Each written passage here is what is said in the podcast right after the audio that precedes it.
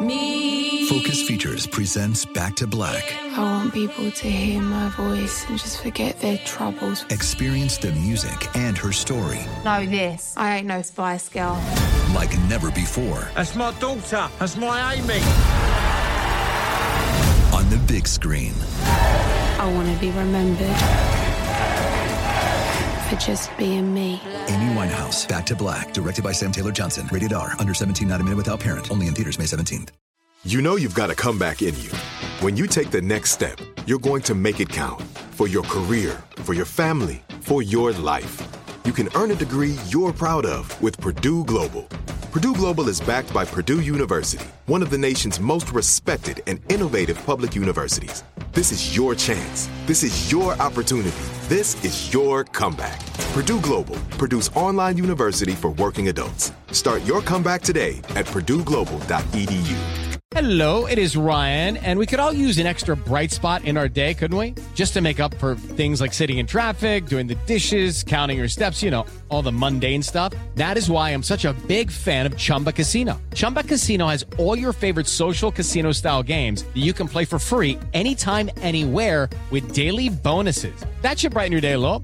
Actually, a lot. So sign up now at chumbacasino.com. That's chumbacasino.com. No purchase necessary. Group. Void were prohibited by law. See terms and conditions. 18 plus. Xfinity has free premium networks for everyone this month, no matter what kind of entertainment you love. Addicted to true crime? Catch killer cases and more spine-tingling shows on A&E Crime Central. Crave adventure? Explore Asian action movies on Hayya. Searching for something extreme? Check out skating, snowboarding, and more on Fuel TV Plus, the global home of action sports. And find crowd-pleasing bops on iHeartRadio's Hit Nation playlist. There's new free shows and movies to love every week. Say free this week in your Xfinity voice remote.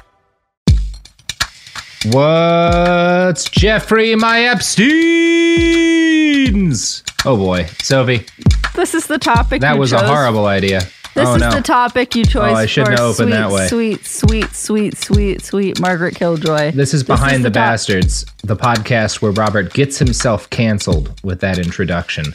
Margaret, This, I can't. I can't even. You. This is the topic you chose for our dear friend Margaret Killjoy. It's Now, gonna Margaret- be nice people, right? it, this this is a nice one, kinda, not really. Um, Margaret, you know, you you were fr- you're you're you're you're uh, familiar with friend of the pod Jeffrey Epstein, right? Uh, I, I am aware of this person. Yeah, yeah. Um, everybody is real bad How's guy. he doing? Um, not great. Um, not not very well. Although by some judgments, better than ever because he's dead. Ah. Um, that that might be my attitude towards how Jeffrey Epstein's doing.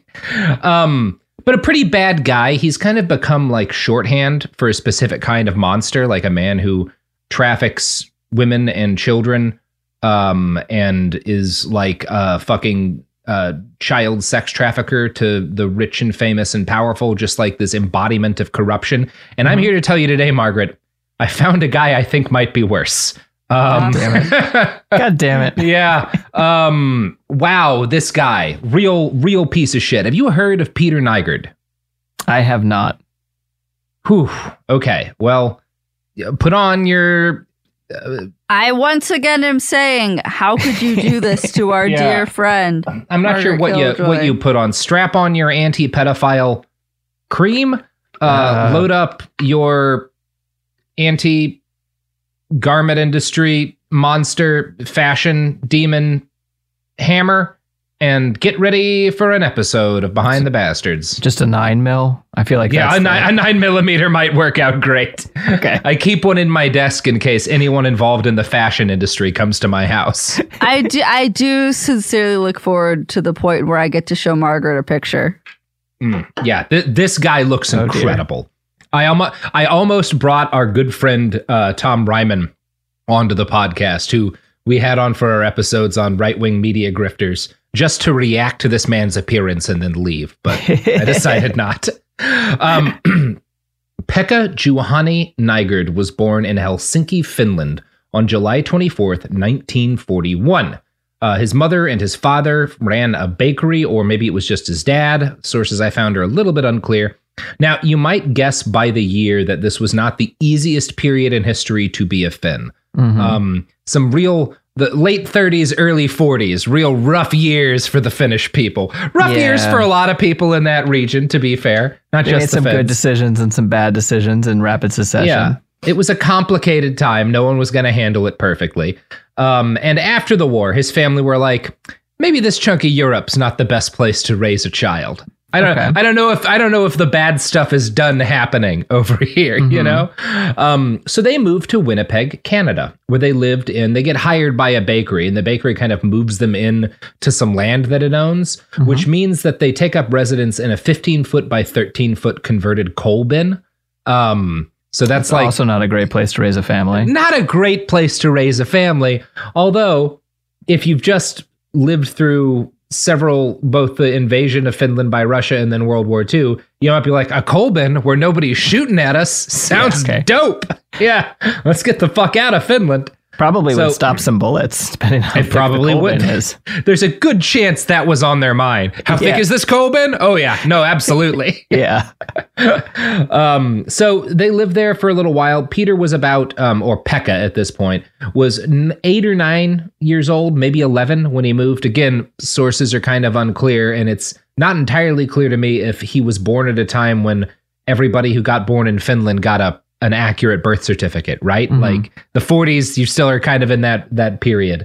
Um, now, since Finnish names are simply unacceptable in English speaking nations, he began going by Peter instead of Pekka and substituted the Juhani for a J. Um, now, we have a lot less detail about his early life than I would prefer, and because he becomes basically a billionaire, Peter was successful for many years in limiting the scope of inquiry that reporters could, could delve into his past. I did find a write up on celebfamily.com, which is a clearly credible source, by someone I think was either Peter Nygard or someone he had paid to write it. um, and that source notes, quote, Peter Nygard credits his vast success to three things. Genetics, his Finnish roots, and perseverance. He is immensely grateful to his parents for having emigrated to Canada. He remembers never having to go without the basic necessities, even though money was often scarce in his household. And I think actually this is probably more just based on some things he paid other people to write on other websites, and then it gets it winds up getting filtered to these kind of clickbait sites after some stories break about him. But whatever About how good Um, of a person he is. about how good of a person he well yeah that's early on yes um so his Okay. mother and his father open their own bakery soon after arriving in canada um they move out of the coal bin pretty quick so Okay. so they're Okay. doing good they're doing good uh they wind up in the big city uh, which is Winnipeg, so not really a big city. Yeah. Uh huh. Um, a moderately large town, birthplace of Winnie the Pooh. Um, Oh, wait, before he was a meet. Yeah, Winnipeg. That's where, that that's why he's name- Winnie. Yeah, Is this your one lie? it might be. Oh crap. There's no way to know. It's impossible to say. Um, but yes, the city where Winnie the Pooh lived briefly before going to die on the Western Front. Look it up. Ah, okay. Um, you you you'd be surprised at how accurate that one is. Um, so yeah, uh, they open a bakery and uh, they uh, things go well. You know, they wind up kind of. It's kind of hard for me to tell exactly, but I would probably say upper middle class ish, or maybe at least solidly middle class. Right? They're doing Okay. fairly well. Um, and yeah, they they seem to have a lot of gratitude to their adopted new home country. Once Peter gets rich, his mom's going to use some of his money to create a park in Winnipeg in their father's armor honor, where the coal bin homestead they'd lived on is featured. Uh, I don't know that they keep that coal bin around anymore after the stuff that happens in this story, but now again. Peter becomes almost a billionaire, close enough that it mm-hmm. doesn't really matter all that much. The internet winds up littered with all these weird little websites that he paid to create and have someone write nice things about him on. There's like a bunch of websites he makes. We'll be talking about this more in part two because it's part of a a kind of rich guy battle he winds up in. And in you one could of do these, this for like ten thousand dollars. I bet over ten thousand. It doesn't take that much, right? could get some people in other countries to write some nice stuff about you. Yeah, use like a a Task Rabbit style app to get yeah. Yeah. Um, Note to now, self. it's not a bad idea, right, Margaret? We could we could we could at least take down one enemy. I feel like if we if we wrangle together six to eight writers, hmm yeah, that could be the end. That could be the end of of Wil Wheaton. Of Winnie Um, the Pooh. Oh, Oh, sure. Uh, in, so in one of these uh, these random little websites about him, uh, which was titled therealpeternygard.com, I found this claim. that's a Uh, really again incredibly credible. Yeah, Mhm. yeah. Well, it wouldn't say real if it wasn't, Margaret. Yeah. It's like being a cop. You're not allowed to lie about that. No, absolutely not. So, quote, Peter excelled at school and received recognition and awards for both academics and athletics during his secondary school years. He constantly contributed money to assist his family through varied and multiple jobs. He conclu- and he concluded his high school years as the most accomplished student in the graduating class. Peter was later asked by the school to return and deliver a speech to the graduating class. This speech provides a roadmap to his success in business and life and was still being quoted 50 years later. Now, I haven't found a copy of this speech, Margaret. Mhm. I don't I don't I don't know that it's still being quoted 50 years later unless it's by people Peter Nygard paid to write articles about him. Mhm. Um but yeah, uh, th- there there you go. That's his claims about this period. We know that he goes to the United States, you know, basically as soon as he graduates high school. Um, and he graduates from the University of North Dakota a couple of years later with a business degree. This is in 1964 when he is 23 years old. Okay. He would go on to praise one of his professors, Tom Clifford, as a mentor. Now, Tom Roundup went up running the college, and he seems to. I found like a his you like obituaries and stuff, um, which obviously aren't unbiased, but the obituaries make him look like a decent guy. Uh, Mhm. he killed a Japanese soldier during World War II with a shovel, but that's you know that That's war, happens. yeah. Um, also pretty rad. I gotta get anyone who kills a man with a shovel. That's pretty badass. You Yeah. gotta- yeah. Not boring. Um, not boring. Um, he was also uh, apparently pushed for more recognition of indigenous people on campus, which is nice. Um, there's only one detail from the obituary that gives us maybe some insight into what Nygard saw in him. Quote, in the preface to Good Medicine, a 2003 account of intrigue behind the creation of the four year medical school, he created a medical school at the University of North Okay. Dakota. Clifford told how we cut corners, sometimes at blinding speed, and got around red tape in many cases by simply ignoring it. Right? So Okay. Clifford Clifford is kind of in education, and again, I haven't really run into terrible criticisms of this guy, but he's he's Peter's mentor, and he's a big if you got to cut corners, cut them kind of Mhm. guy, right? Um, so that might that might have an impact on the man that Peter becomes a little bit later. Right.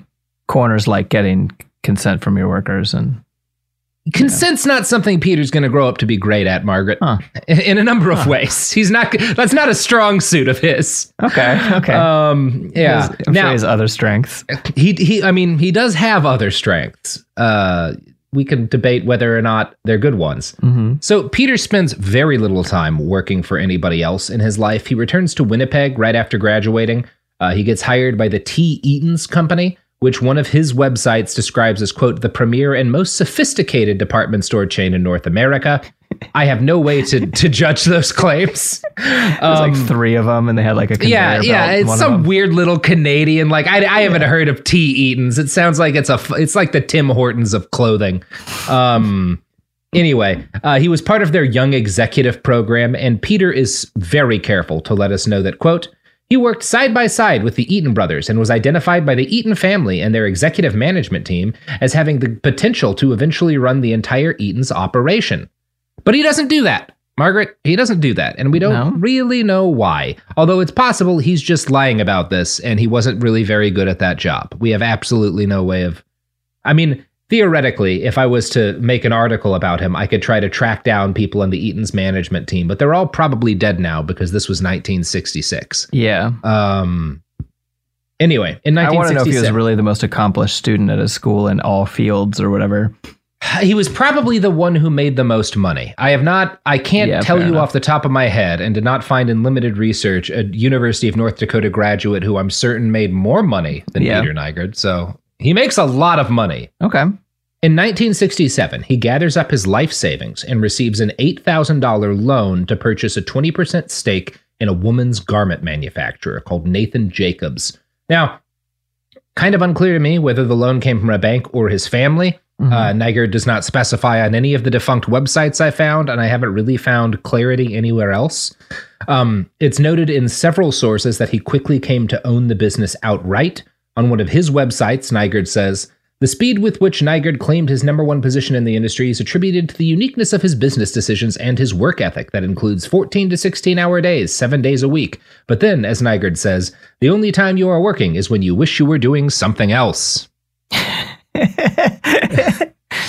That's uh that's gonna be good when we have our podcasting seminars. I feel like that's Mhm. gonna be a That's right. That's going to be a, A nugget key of part wisdom. You all got our- that our- for free. Yeah, you got that for free. But if you, I mean, honestly, I do feel like we should get a collections agency to just go around and crack a couple of kneecaps of some listeners until they pay up because that Yeah, was just- worth just, random. three hundred fifty dollars. You feel like that's a three fifty, Margaret? Yeah, I think so. As long as it's enough Okay. people. Well, 10, 10 people. yeah.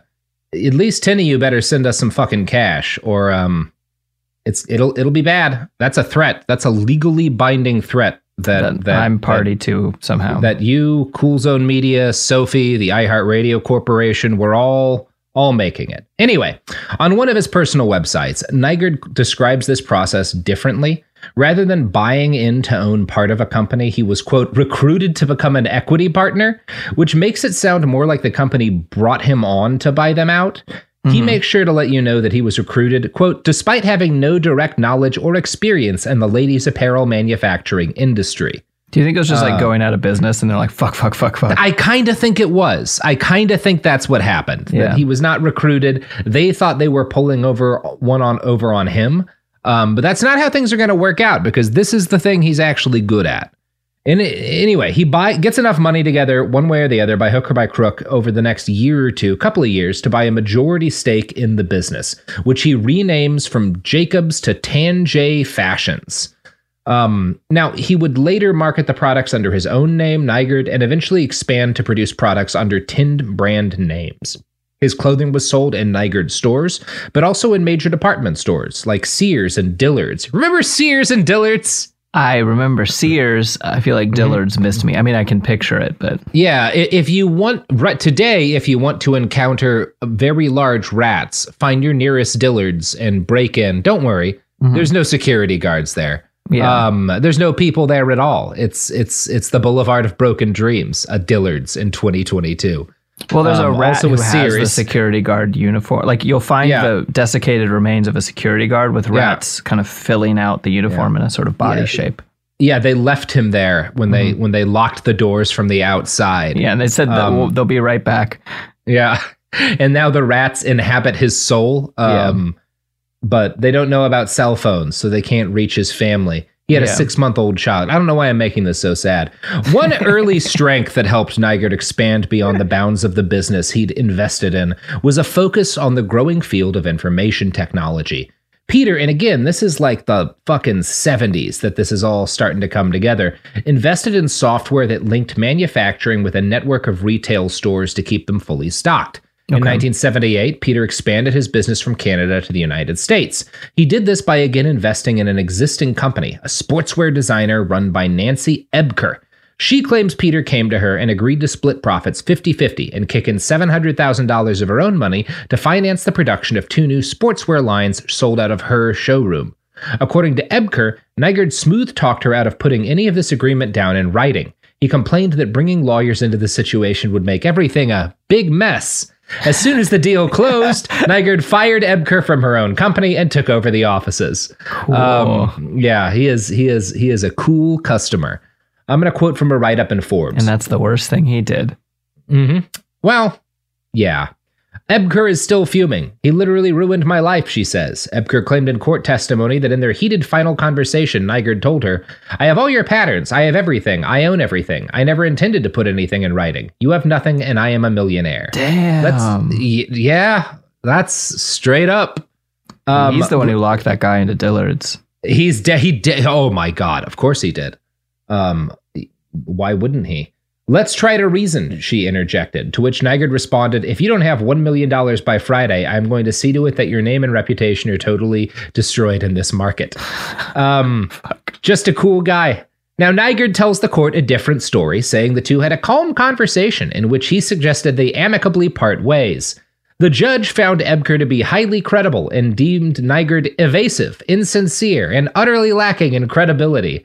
We deplore the unseemly conduct of Nygard, Judge Irving Cooper wrote, but ultimately ruled that Ebker failed to prove she was damaged by his actions. Nygard's counterclaim was also dismissed. Ebker, who calls him a true villain of the world, is writing a book about the case. I don't think she ever did. If she did, I'll Yeah. read it. Um, so his business takes off in the years that follow. Nygard hires his mom. He brings his sister on, a spokeswoman for the brand, and he he's building this clothing building he's making is really tailor made for middle aged women. This is not high fashion. I, I don't mean that as an insult, but he's not he's not building this as like this is the Paris runway kind of stuff. Yeah. This is like clothing for women from like 30 to 50 um, who have a couple of kids. It's meant to be like uh, affordable, have like a wide selection. And he's trying to both make it kind of something that's attractive to them, but also something that they feel good about buying from. So he makes sure that like his sister is the spokeswoman. He makes sure to bring his mom on so that he can talk about how well he treats his mom. Um, he emphasizes his annual $2 million donation to breast cancer research. Uh, he claims, makes big claims about having an ethical supply chain. Uh, Nygard's former website bragged as achievements to be the number one, the first manufacturer to have air conditioned factories. Um, and in therealpeternygard.com, he also claims, quote, Peter was always committed to the health and comfort of his associates. He was the first company in Canada to ban smoking by associates or visitors in the buildings or elsewhere on the premises. He created the first air-conditioned manufacturing Banned plants. visitors. Yeah, well, he banned them from smoking. Oh, oh, okay. Yeah. And he, he he created the first air-conditioned manufacturing plants, transforming the industry from sweatshops to fashion houses. Ah, Uh-huh. This Yeah. guy's fucking clever.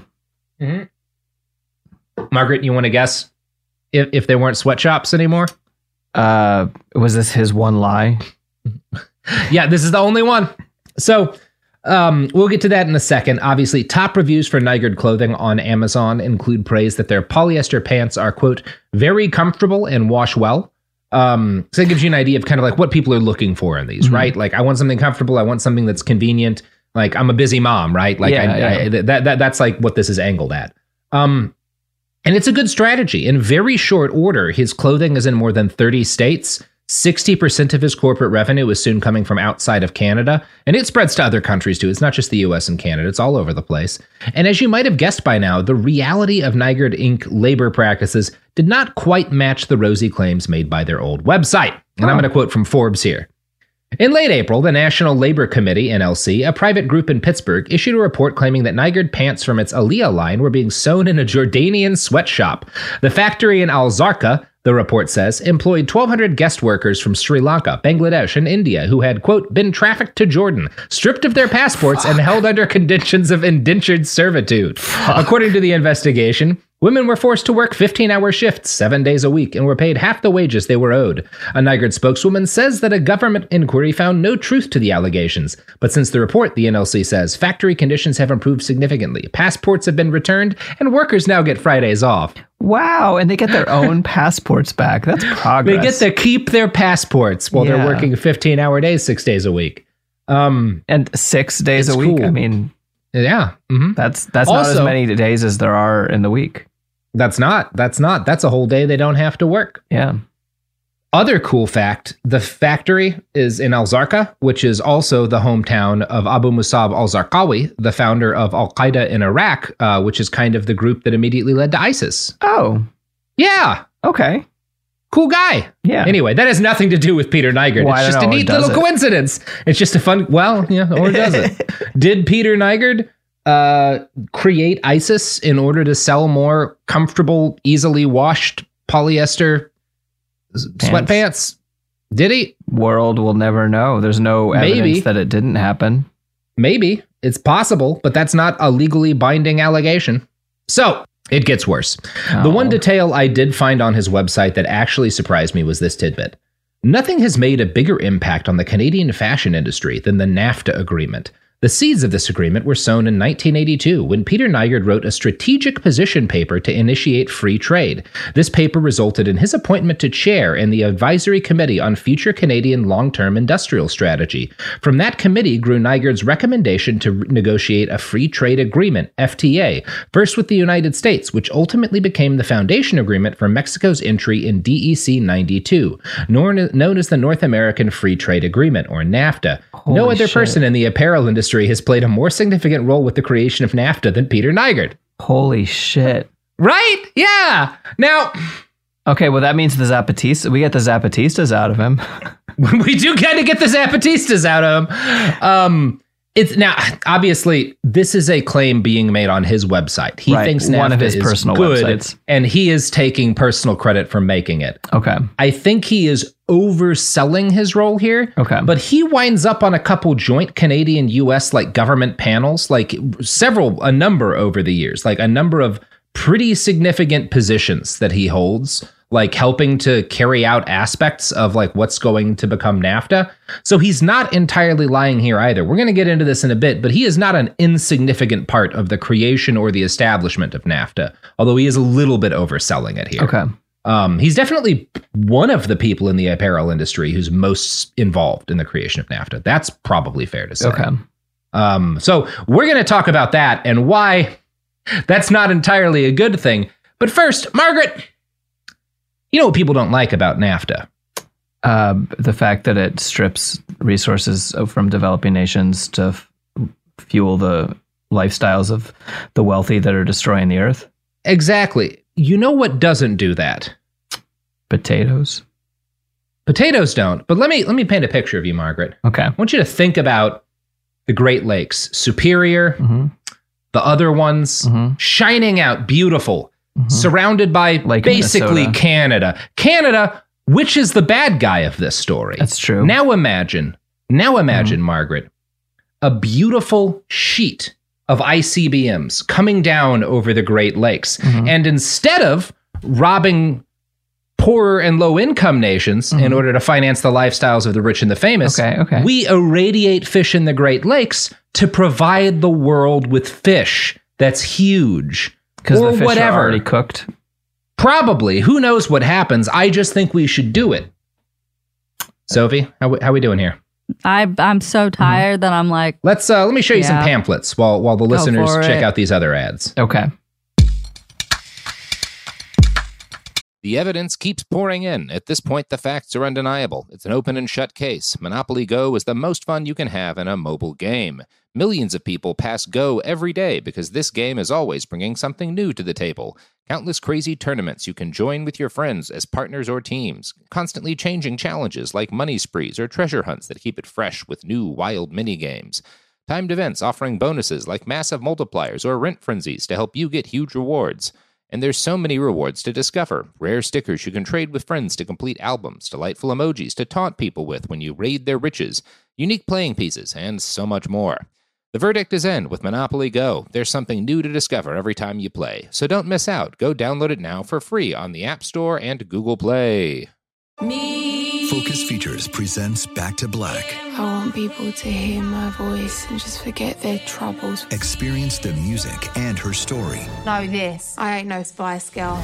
like never before That's my daughter. That's my Amy. on the big screen. I want to be remembered for just being me. Amy Winehouse, Back to Black, directed by Sam Taylor Johnson. Rated R, under 17, not a minute without parent. Only in theaters May 17th. My favorite spring cleaning takeaway is the post clean clarity you get. Wow, how have I been living like this? It's kind of like when you find out you've been paying a fortune for wireless, when Mint Mobile has phone plans for 15 bucks a month when you purchase a 3-month plan. Wow, how have I been affording this? It's time to switch to Mint Mobile and get unlimited talk, text, and data for 15 bucks a month. Say bye-bye to your overpriced wireless plans, jaw-dropping monthly bills, and unexpected overages. Mint Mobile is here to rescue you with premium wireless plans starting at 15 bucks a month. All plans come with high-speed data and unlimited talk and text delivered on the nation's largest 5G network. Use your own phone with any Mint Mobile plan and bring your phone number along with all your existing contacts. To get this new customer offer and your new 3-month unlimited wireless plan for just 15 bucks a month, go to mintmobile.com/behind. That's mintmobile.com/behind. Cut your wireless bill to 15 bucks a month at mintmobile.com slash behind. $45 upfront payment required, equivalent to $15 a month. New customers on first 3-month plan only. Speed slower above 40 gigabytes on unlimited plan. Additional taxes, fees and restrictions apply. See Mint Mobile for details. Become a part of the fast growing health and wellness industry with an education from Trinity School of Natural Health. Trinity graduates can empower their communities through natural health principles and techniques, whether they go into practice to guide others toward their wellness goals or open a store to sell their favorite health products. Trinity grads are equipped to change lives. With 19 online programs and flexibility to fit your busy schedule, including the popular Certified Natural Health Professional, you can get the training that helps you turn your passion into a career. And here's the best part you can earn the certification in less than a year. From herbology to naturopathy and health coaching, Trinity allows you to make a meaningful difference by helping others live healthier, happier lives. Don't wait any longer to pursue your passion for natural health. Enroll today at trinityschool.org. That's trinityschool.org. Oh, we're back. And, uh, you know, I think if the U.S. has 6,000 nuclear weapons, we can spare a handful. I'm uh, convinced the pamphlets had lots of charts Yep. and they did. graphs and uh, warning labels that have been scratched out, so they probably And- don't matter. They probably don't matter. And several times I repeated the lyrics to the wreck of the Edmund Fitzgerald to Yeah. remind you of all the brave men who died in those lakes. Yeah, absolutely. So I looked at your many personal websites and I found yes, I, have ha- hired to have a lot of websites made. I cross-referenced from one of your personal websites to the other, and they all checked out. That's right. That's what we call research. That's Yeah. OSINT. um, yeah, I, uh, you know, people, look, Sophie has driven a hard line that we have to stop the Blue Apron Child Island bit Mhm. um, because it's it's just it's just creates so much work on the bleeping end. Mhm. Um, and then when we don't bleep it, people are like, Yes. "Is it real?" Which is a question we've had to deal with a lot lately. So now we're going to talk about nuking the Great Lakes for a couple of months, and then I'll figure out something else. Because That's the you, way this. you you believe mistakenly that if you go a la the producers and go more and more drastically Mhm. absurd, that people will stop believing you. I, I do hope because it'll be really funny. It'll be the end of life on this earth, but it'll be really funny that like this bit ends with me being elected president in a landslide with a mandate to deploy nuclear weapons to the Great Lakes. yeah, I mean No. we don't have uh uh zero Mostel, so I it'll be won't hard allow to pull it. it. off. But anyway, back to NAFTA. Mhm. Speaking of bad things, um, not bad things like Zero Mostel. He was rad. Didn't name names. Anyway, sorry, Jesus, this has gone off the rails a little bit. Let's talk about NAFTA. So Peter Nygard, obviously, he's a na- narcissist. Take what he says about being like integral to the creation of NAFTA with a grain of salt. But it's not an invented claim. It's probably fair to say that Nygard's strategic papers were less the inspiration for NAFTA than one of a number of people with influence who were pushing for trade liberalization to allow US and Canadian companies to do their manufacturing overseas, particularly in Mexico. Mm-hmm. I found a write up by the Maquila uh, Solidarity Network, which is a Canadian organization promoting solidarity with laborers in places like Mexico and other parts of Central America to improve conditions and win a living wage for workers. Right at the beginning of NAFTA, they published a position paper analyzing the trade agreement and its likely impact on laborers. And the manufacturer they chose to highlight in order to analyze this was Nygard. So, whatever he's saying and however much he kind of exaggerates things, this organization when they were like choosing to like look at a, a, a garment manufacturer to see what NAFTA was going to do in Mexico, they picked Nygard because he's a, it was a really big deal and he was a big part of it. Um, Is this like the 80s? Where where are we at timeline? yeah, this is this is like the late '80s, I think, when kind of this gets. I can I can actually look this up. Um, don't. I'm don't just trying to figure out why. I've never heard of this brand before. Is it because I'm not Canadian, or is it because I only became a middle-aged lady more recently?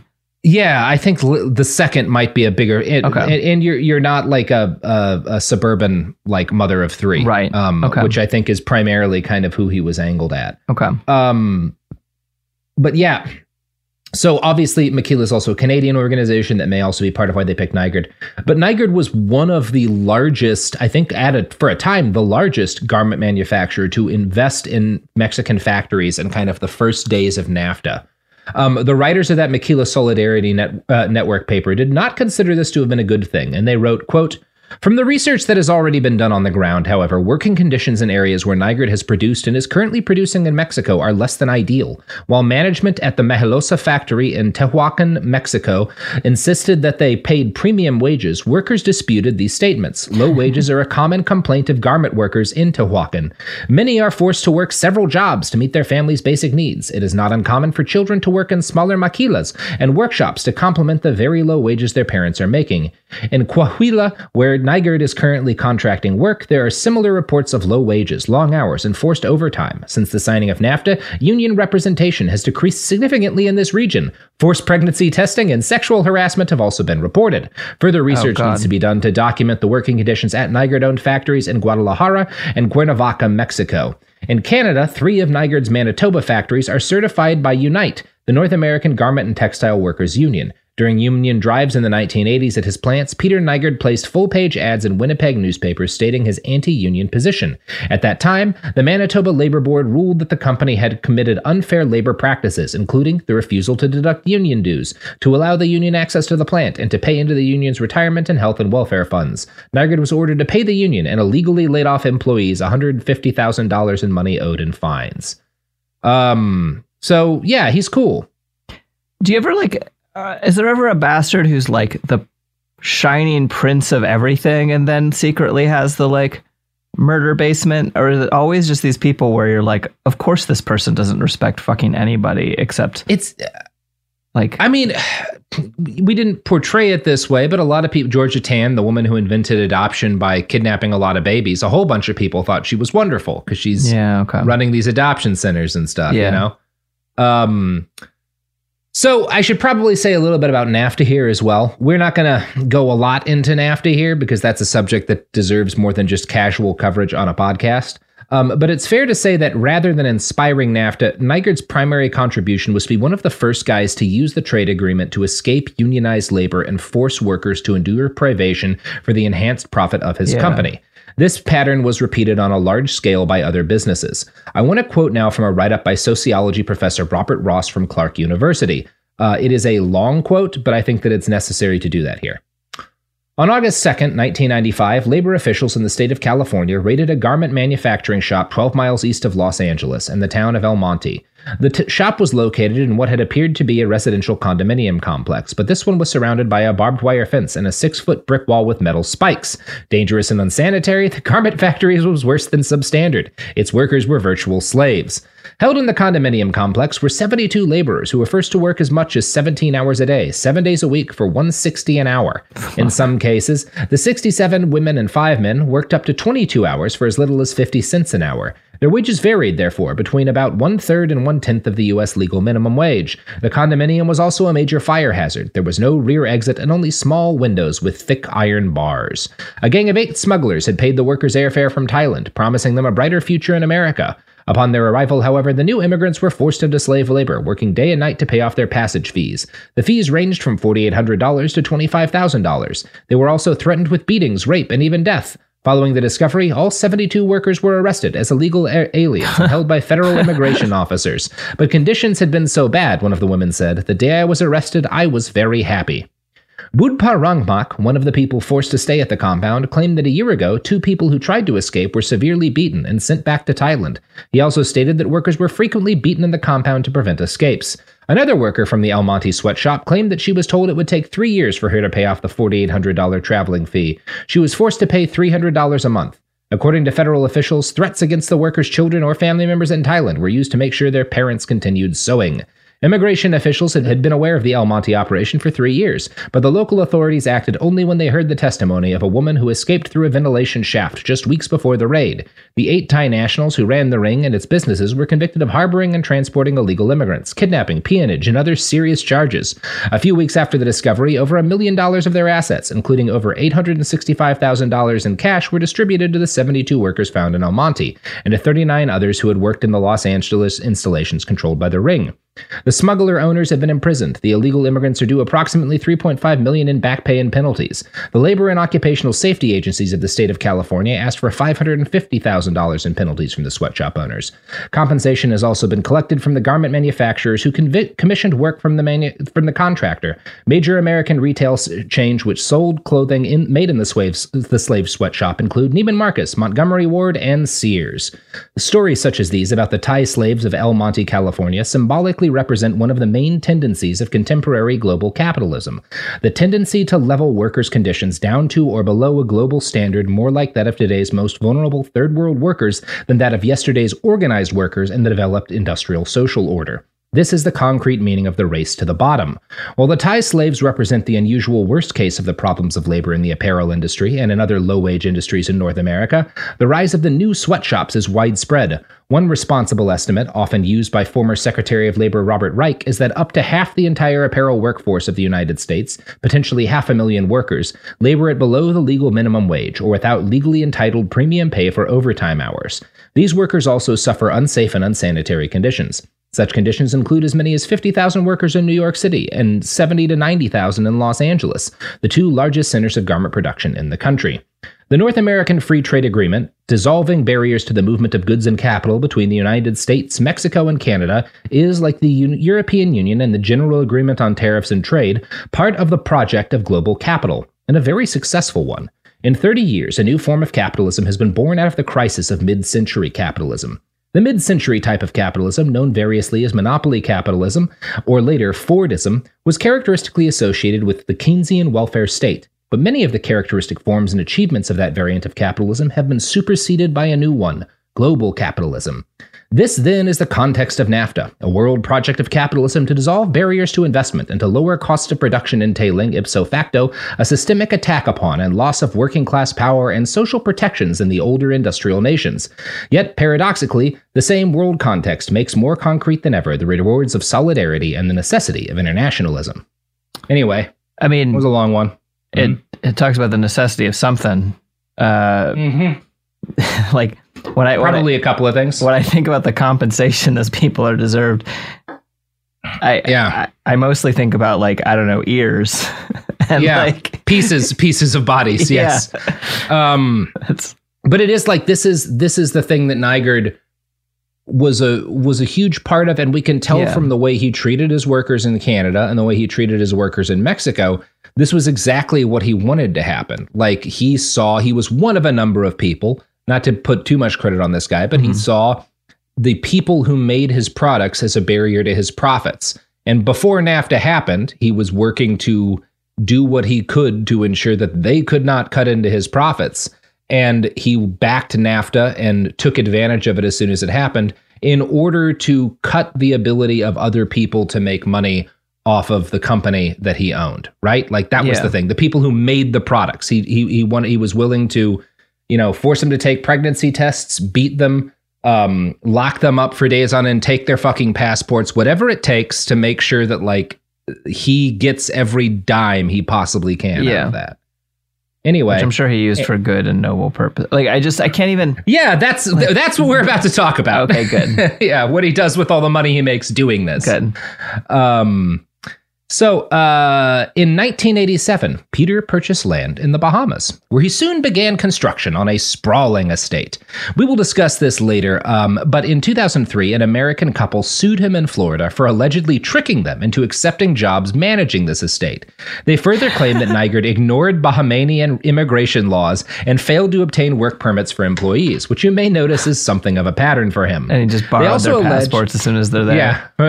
You're going to need to give me those. I'll make sure you don't lose them. Yeah. Now, they also allege that he fined workers for petty infractions, which Nygard conceded to doing during a court case. He claimed this was done in cases of, quote, lateness and poor quality work. Such penalties, under law, are only allowed to be deducted from quarterly bonuses, but Nygard illegally deducted them from weekly pay. Forbes writes, $25 fines were common for such offenses as leaving a dirty glass on a beach cabana, not having Nygard's room cool enough when he arrived, and for the presence of houseflies in the Grand Hall. Executives at Nygard corporate offices lived under a similar threat of penalties. For example, the employment contract of Norman Neal, a former vice president, advised that after receiving full indoctrination, including so called basic policy framework training, he would be subject to a fine equal to 5% of his bonus for violations of company policies. Neal was fired and he later sued for breach of employment contract. Nygard countersued and the case was settled. So this is just kind of the way this guy rolls. And it is, I guess, interesting that he treats his VPs kind of the same way. Um, That that's honestly the most surprising thing so yeah. far. yeah. Like you'd think. I mean, maybe it's just like all of the Hollywood indoctrination about like even the evil capitalist rich people with their house on the beach are like yeah. really into like seeming really cool to the people who are around them, including like the higher up people who work for them Yeah. or whatever. Like, no, this guy is. It's, it's amazing. It's it's um, yeah.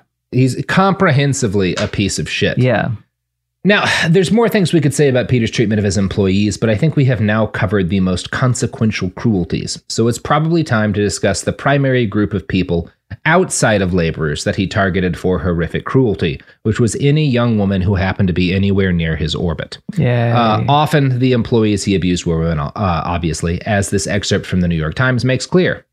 A 1980 news article described an area of his office in Winnipeg, the city in Manitoba where he built his company, as a passion pit with a mirrored ceiling and a couch that transformed into a bed at the push of a button. This is his office in Winnipeg. Um, if anyone calls your boss's office a passion pit, it's time. That's not a place. That's not a good no, place. don't go. Don't go to the. That's not a good pit. place. Yeah. Don't go to the pat. Don't go to anything called the Passion Pit unless it's like a like a juice restaurant that that focuses on passion fruit and like peaches a lot. Yeah. then I guess it might be okay. Or like a kind of if you're into the kind of sleazy swinger club that we would call itself the Passion Pit. Obviously, No, no Look, judgment. look. If there's if there's like a dirty bar in an industrial part of Philly that promises key parties and like 65 cent rum and cokes and it's called the Passion Pit, of course I'm going Yeah. to go there. Yeah, totally. Yeah, that's just a good time. Yeah. Um, that's just a good time and then a number of doctor visits afterwards. Yeah, but So, you know, most of that stuff's anyway. Whatever. Yeah. Yeah. they got fucking things now. Yeah. So, uh, boy, I shouldn't lead directly from that to this next I- paragraph. so I- you know I- what we're gonna yep, do, Margaret, um, is we're gonna roll to ads and just try to let let a little bit of capitalism cleanse our palates. This is our palate cleanser. little little little bit of an I ad was break. about to little say, dabble off seems like a down to the old spot shopping for a villa. Pause. N- woo. It's all bad except for these ads. The evidence keeps pouring in. At this point, the facts are undeniable. It's an open and shut case. Monopoly Go is the most fun you can have in a mobile game. Millions of people pass Go every day because this game is always bringing something new to the table.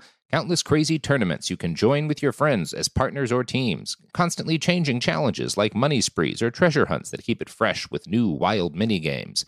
Timed events offering bonuses like massive multipliers or rent frenzies to help you get huge rewards. And there's so many rewards to discover rare stickers you can trade with friends to complete albums, delightful emojis to taunt people with when you raid their riches, unique playing pieces, and so much more.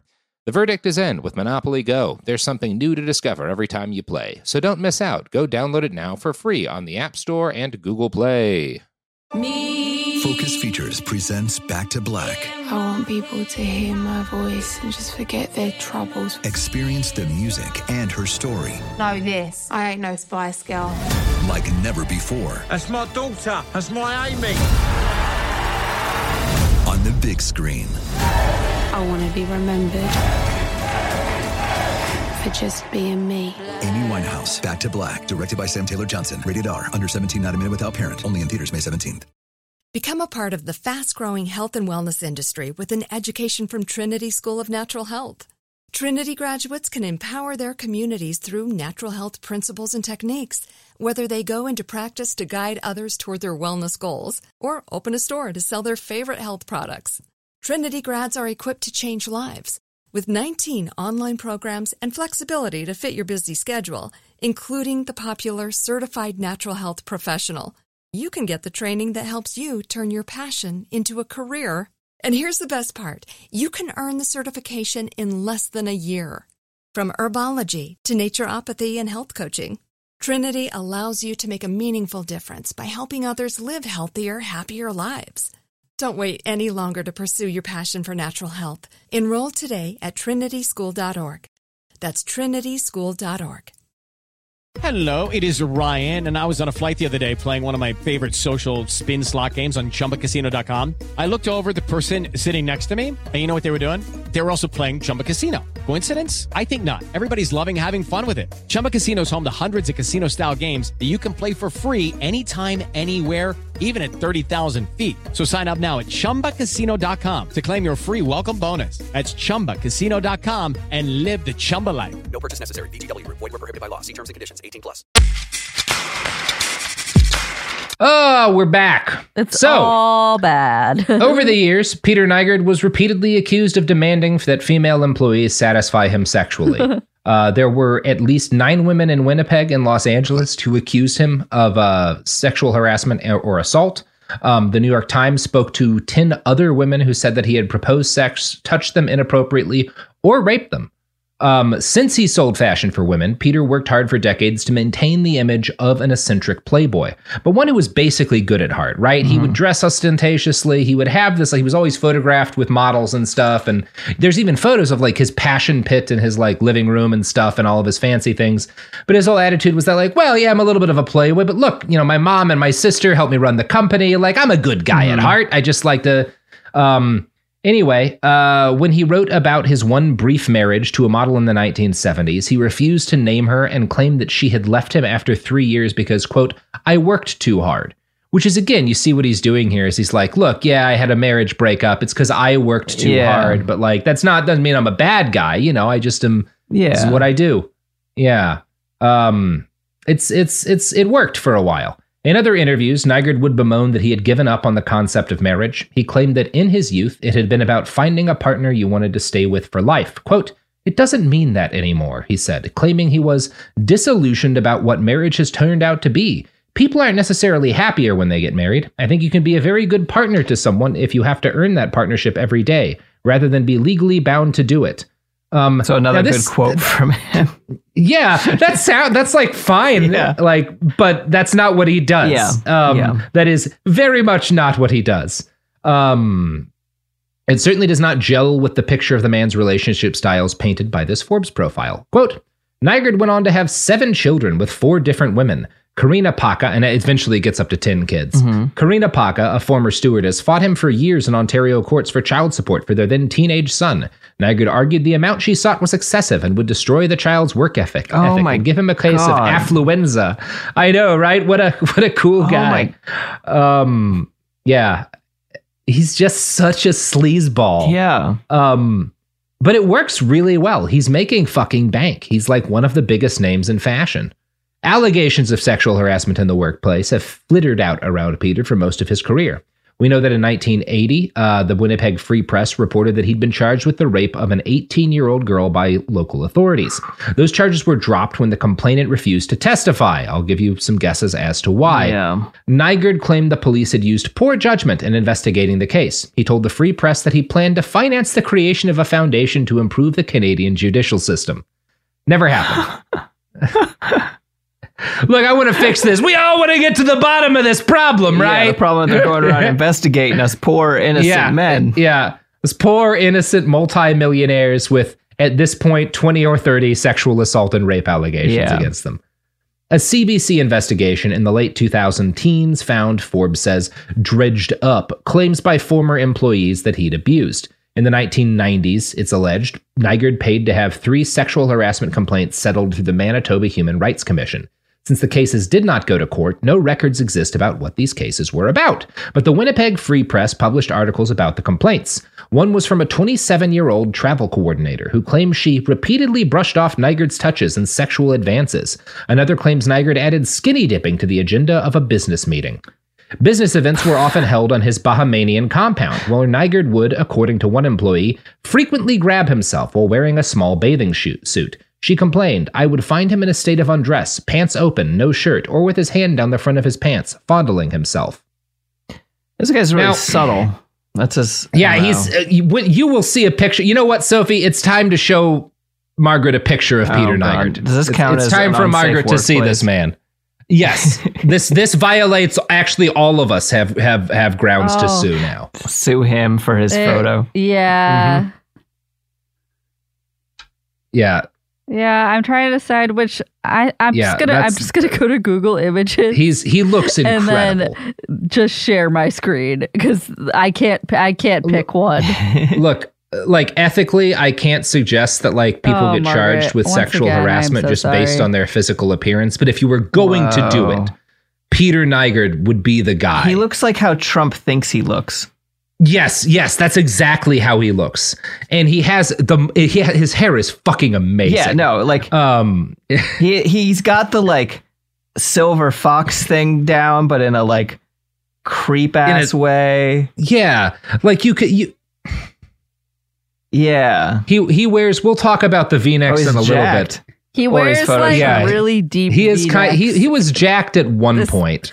Um, oh, this then he picture becomes is kind of old. amazing. Yeah, He's photoshopped. but he he did he was he was yeah, muscular Not- at one what a point. in his cyberpunk villain. Yeah. Oh, He does look like he he looks like the bad guy from a Paul Verhoeven movie.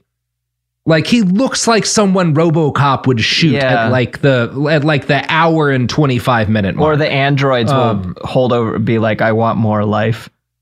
yeah, yeah. The androids will accuse him of Yeah. sexual assault credibly. Um, he's he's he does also look, and this is very inside baseball for people who live in Los Angeles. I'm Angeles. sorry, is that the man's name? Is Very Dallas similar Raines? to the weatherman That rules. Dallas Raines. I want that guy Los to be good in every way, because if so, he Yeah. rules for having Yeah. that name. yeah. And No that shade I'm a big Dallas nominative Raines. determinalist, so I can't imagine he's bad. But Okay, okay. no, see, he looks but, nice. uh, Peter Nygard. Peter this is Nygard. Dallas Raines. He looks rich in all of his photos, but also like he would leave a film He's- if no, he no, sat no, in your he's car. the good version. Like you would have to scrub it, and not just with like a spray bottle and a little bit of like like a paper towel. Like you'd need to actually get like one of those green scrubby Mm-hmm. things to really get in there because it's going to get in the crevices, the Nygard goo. So when the Free Press reached out for comment on uh, the the the case of him f- pulling down the pant, fondling himself in front of an employee, Nygard threatened a defamation suit against the paper. The reporter and another employee. In 1996, he was accused of rape again by a Los Angeles employee who he later fired. Uh, uh-huh. The case was eventually dismissed. Now, none of these allegations, again, this is the 80s through the 90s, that none of these allegations do more than cause mild talk, right? Like, this does not harm him in any way. There's not a lot of way to search things on the internet. So, unless you're really paying attention to his life, it's not something you're going to just like drum up the fact that there's these stories in fucking Canada about him. Yeah. Um, so Nygard got to live a life of opulence and semi glamour. He co hosted an annual Oscar party in Los Angeles, which he billed as the Night of a Thousand Stars. Actual Hollywood in crowd people knew it as the Night of a Thousand Has Beens because no one but B listers tended to show up. It was at one of these parties that he met. yeah, uh, yeah, yeah, yeah. That's a real Hollywood burn. And again, the people burning in here are probably the people using Epstein as like uh, a fucking pimp. So Yeah. let's not. Yeah. Anyway, it's at one of these parties that he met Anna Nicole Smith, who he dated from 1998 to 2001. Uh, after she died of an overdose in 2007, he went on Montel Williams to claim that he'd tried to get her off drugs, which, Uh huh. based on some things we'll talk about in a bit, I don't think is likely. oh, c- come on. It's very sad. It's a real bummer. Real bummer. Uh, now he had a private plane where he did the normal rich guy stuff. He put a bar in there. He put stripper poles and a bed in there. And like, look, if you've got a private jet, which you shouldn't, but of course you're gonna do some like wacky ass 70s shit like that. Although it is worth noting he's doing this in like the 80s and 90s. Um, this is all anyway. It's Whatever. like wood Uh, panels, least- like a like plush in a van. it's like Led Zeppelin Yeah. shit. Um, in at least one instance, Nygard's 17 year old girlfriend was filmed dancing on one of the poles. So again, Epsteiny. We're not yet getting into the stuff Oh. that's yeah, but we're starting to get into the Epstein stuff, right? Flying around children on your your sex plane. That's that's that's Epstein territory. We're in there. You know, we're we're running deep. We've made a first down. That's a basketball term, right, Sophie? Moving right along. Um, I'm going to quote from Forbes here. A former stewardess on his private plane told of one incident in which Nygard was accompanied by a bevy of topless women. At one point mid flight, she recalls, Nygard, wild haired and with his bathrobe open, began berating her coworker, yelling, You are nothing, you are garbage. When the stewardess tried to calm him down, he screamed, I am God! Do you not understand? Even after the security director intervened, she claims, Nygard continued to rage, shouting, This is my plane! I can do whatever the hell I oh. want! Uh, that's that's the way the rules work. Cool guy, cool guy. I mean, they do for him for Yeah, like decades. yep. So that's why he feels that way. He's not like making he's he hasn't like invented this out of pure like that would normally be evidence of delusion, but for decades that's the way the world works for Peter. Yeah. Like not that that's good, but that is the way the world works for him because he gets away with all this for an extremely long time. Also, I should note for legal purposes, he denies that story above. Um, although I don't think he'll be suing us anytime soon because of where he's located. By Oh, far, a Peter's most beloved possession. Yes, yeah. Um, by far, Peter's most beloved possession, and the center of his image as a carefree playboy fuck monster, was Nygard Cay, a chunk of the coastline of New Providence, which is in the Bahamas, that he renamed after himself. The compound was Mayan themed, and it had the look of a tropical temple city. A- I describe the build. No, just I Yeah. just uh, that that we just I, I have nothing to add to that, but that stands for its own. It does say a lot, right? When you have built your own Mayan temple city to yourself in the Yeah, Bahamas. some like Yeah. sovereign country that you've just bought and ign- ignored all the rules Yeah. of. Uh, yeah. Um, I would describe the build quality based on what I can see as like Disney World quality. Mm-hmm. Like it looks like it was, it looked pretty cool. I, I'm not gonna lie, the Mayan temples didn't look bad. Okay. Uh, the Grand Hall was 32,000 square feet with a hundred thousand pound glass ceiling. Uh, Nygard Cay was featured on Lifestyles of the Rich and the Famous. It hosted celebrities like Oprah, who claimed, I'm not living large enough after seeing it.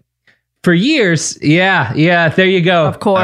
Oprah. Constantly like a little D level villain in All like right. seven or eight of our episodes. Just a little Okay, thread that moves through it. Yeah, just a little thread, just like, hmm, what's going on with her? She kind of seems like she might be up to some evil stuff, but also everyone loves her. Um, fun stuff. Anyway, for years, the compound was one of the most infamous examples of wealthy excess on the planet. I want to play a clip for you, Margaret, from a 2004 show called Life of Luxury. Now, the woman you're going to hear talking first is Bianca Nygard, who's his daughter and at this point is the chief of operations for his compound. Hi, welcome to Nygard Cay. We have anything you could possibly imagine trampoline out on the water, tennis courts, basketball court, beach volleyball, pool volleyball. Every Sunday, we have a pamper party with manicures and pedicures and massages for our guests. This hideaway of hedonism boasts a 150,000 square foot wonderland of excess. The ocean, the water slides. There's even a human aquarium. That's not creepy. Ready creepy. to pack your bags? Sorry, this mm-hmm. slice of heaven ain't for rent. It's the private utopian bachelor pad of this man, Canada's clothing magnate, Peter Nygard, and entry is by invitation only. Personally, I enjoy the luxury best when I have friends here with which to share it. It certainly is big enough, with its 22 bedrooms built without walls. So that last bit's a little creepy, right? 22 Built without walls. Built without walls, huh? and the human aquarium. there- There's a shot. The human It's aquarium, not like yeah. a. It's a gross tank in a dark. It is a gross tank. with a person Yeah. in a bikini in it. It is pretty fucking, pretty fucking gnarly. And we have not really started into the gross stuff. We've started into the gross Yeah, stuff, but yeah. it gets a lot worse from No, here on out. Now, you're not going to be surprised to learn that a lot of those so called friends that he likes to share his compound with, the ones who were not celebrities, Mm-hmm. were extremely young women. Some of them were children. Uh, a lot of them were children um, who were trafficked, Whoa. sometimes allegedly against their will, and systemically abu- systematically abused by Peter Nygard. We're going to tell that story, and we're going to tell you a lot more in part two. But Margaret, Uh huh. if you had a tens of millions of dollars compound based off of the stolen artistic style Mhm. of a, a, a Central American civilization on a Bahamian island where you committed a raft of felonies, Mhm. what would it be and what would the felonies be? Well, the felonies is that people like that would be in the aquarium. Um, and they would be in there for just long enough to before we lift them out again. It's just kind of a perpetual dunking tank, and anyone who comes uh, can can dunk them in. Um, that is that is what I would uh, build. Yeah. Yeah, I think I would do like a Cahokia mound, but the mound is just a mass grave of guys like that. My throne of bastard skulls. Yeah, yeah. I th- I think the I think the people of the Cahokia mounds would be okay with that. Um. Anyway, uh, Margaret, you got that's that's all for part one. Uh-huh. You got anything to plug? Uh, well, after that, enjoyable. Uh, yeah, I have a book that is probably out by the time you hear this called "We Won't Be Here? Tomorrow," uh, which includes such stories as people programming drones to murder people, like we're discussing on the show, in a fictional setting. Hey, yeah, because it's fiction. Um, and yeah, that book is out, and I also am a host of a podcast called Cool People Who Did Cool Stuff, where you can hear um, banger things that are sort of like this. Um, Margaret, yeah, Banger. we won't be here tomorrow, but we will be back on Thursday with part two. Well done. I just thought of that one. Yeah. Also, I have a book called After the Revolution. You can find it if you just Google that and AK Press or AK Press has a bunch of indie bookstores you can order from. Yes, you from. do. can also get it from all of the regular bookstores. It's it's all over the place. Just type the, the words in and you'll find it. All right, everybody. All right, Margaret. All right. All right, Sophie.